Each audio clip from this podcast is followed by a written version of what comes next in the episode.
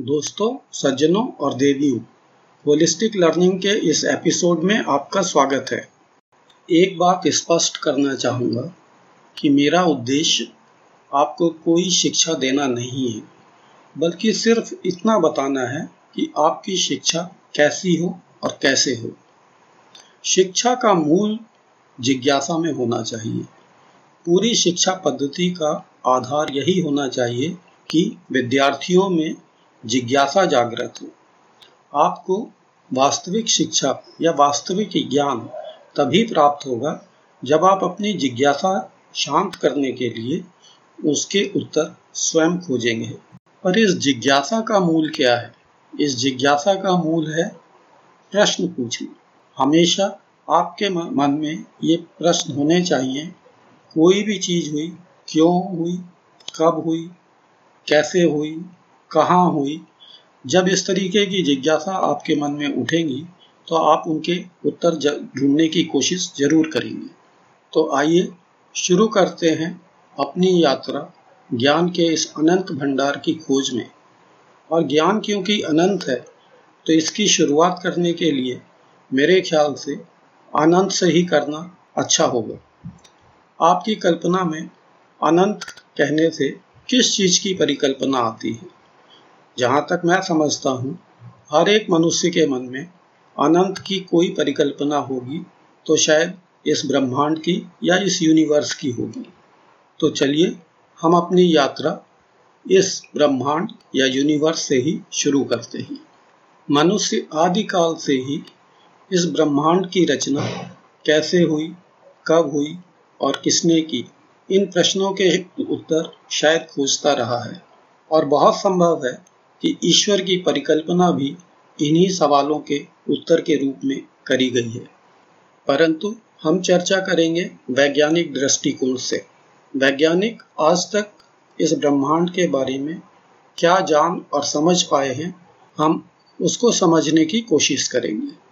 इस ब्रह्मांड के निर्माण का आज के दिन जो सबसे अधिक मान्य सिद्धांत है, वो है बिग बैंग का, यानी महाविस्फोट का। वैज्ञानिकों के अनुसार अब से करीब 14 बिलियन साल पहले एक बहुत बड़ा विस्फोट एक बिंदु से हुआ और उस विस्फोट के कारण धुएँ और गैस के असीम भंडार स्पेस में चारों तरफ़ फैल गए और यह विस्तार अभी तक होता ही जा रहा है। इसको वैज्ञानिक एक्सपेंडिंग यूनिवर्स कहते हैं। शुरुआत में यह धूल और गैस के बादल बहुत ज़्यादा गर्म थे, परंतु फैलाव के कारण तथा समय के साथ धीरे धीरे ये ठंडे होते गए। और गुरुत्वाकर्षण के प्रभाव से इन बादलों में ठोस पिंडों का निर्माण होने लगा, जो धीरे धीरे लाखों करोड़ों सूर्य और ग्रहों की शक्ल में आज हमें नज़र आता है। इन ठोस पिंडों का निर्माण भी अरबों और खरबों गुच्छों के रूप में हुआ, जिन्हें हम आकाश गंगाएँ कहते हैं।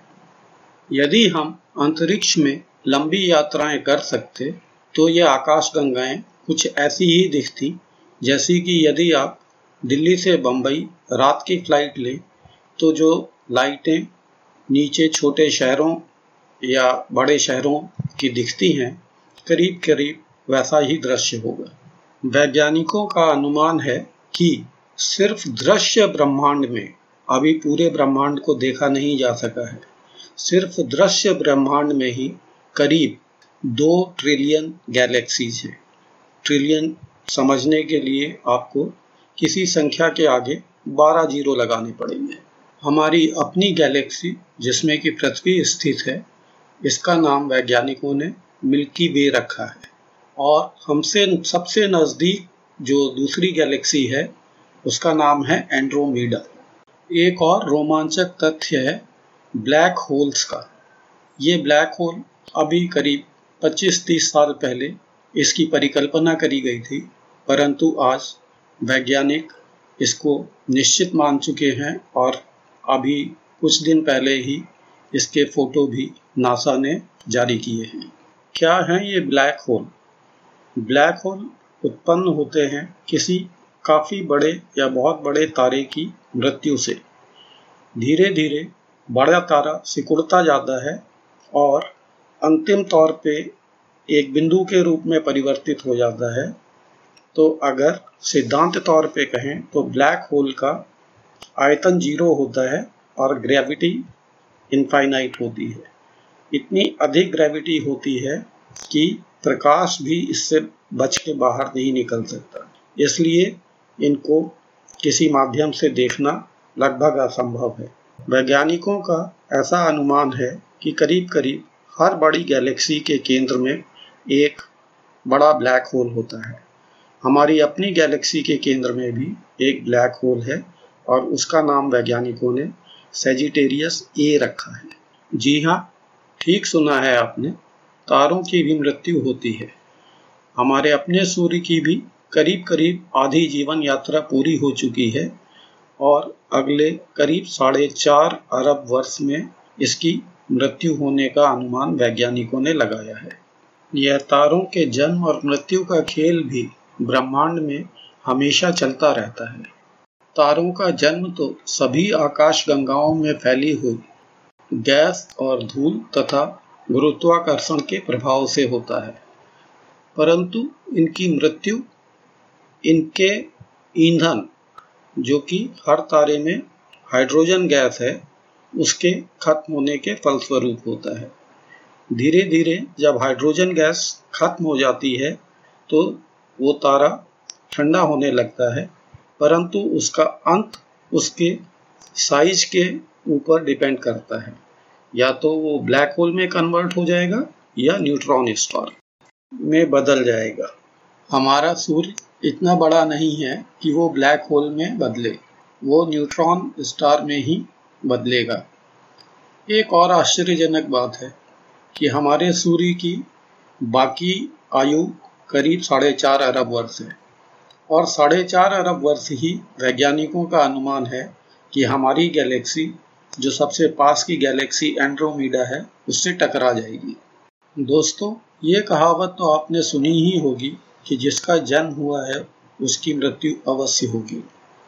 वो इंसान हो, जानवर हो, ग्रह नक्षत्र हो, तारे हों, या आकाश गंगाएँ हों। परंतु, क्या इससे यह प्रश्न नहीं उठता है कि अगर ब्रह्मांड की भी उत्पत्ति हुई है तो इसका भी अंत होगा? यह कल्पना भी कितनी रोमांचक है। आइए अपनी कल्पना को कुछ और ऊंचाई देते हैं। हमारे ब्रह्मांड में अरबों खरबों आकाश गंगाएँ, हर आकाश गंगा में अरबों खरबों तारे, ग्रहों और उपग्रहों की तो गिनती करना भी बेकार है। और इसके बावजूद 99.99999 परसेंट अंतरिक्ष खाली है। और अभी तक हमने जो बात करी है वह तो दृश्य ब्रह्मांड की है, यानी जो ब्रह्मांड हमें दिखता है या जिसके हमारे पास प्रयोग करने के साधन मौजूद हैं। वैज्ञानिकों का अनुमान है कि 96 परसेंट इस ब्रह्मांड का डार्क एनर्जी और डार्क मैटर है। इसकी उपस्थिति थ्योरी के रूप में तो सिद्ध हो चुकी है, परंतु इसका प्रैक्टिकल के द्वारा सिद्ध होना बाकी है। तो दोस्तों, है ना हमारा ब्रह्मांड या कॉस्मॉस या यूनिवर्स? हमारी कल्पना के अनंत से भी ज़्यादा बड़ा? इसकी अभिव्यक्ति शायद साधारण सब शब्दों में संभव नहीं है। परंतु मेरे को भारत एक खोज सीरियल जो आता था, उसका टाइटल सॉन्ग जो था, उसकी कुछ पंक्तियाँ याद आ रही हैं। उनको आपके सम्मुख प्रस्तुत करता हूँ।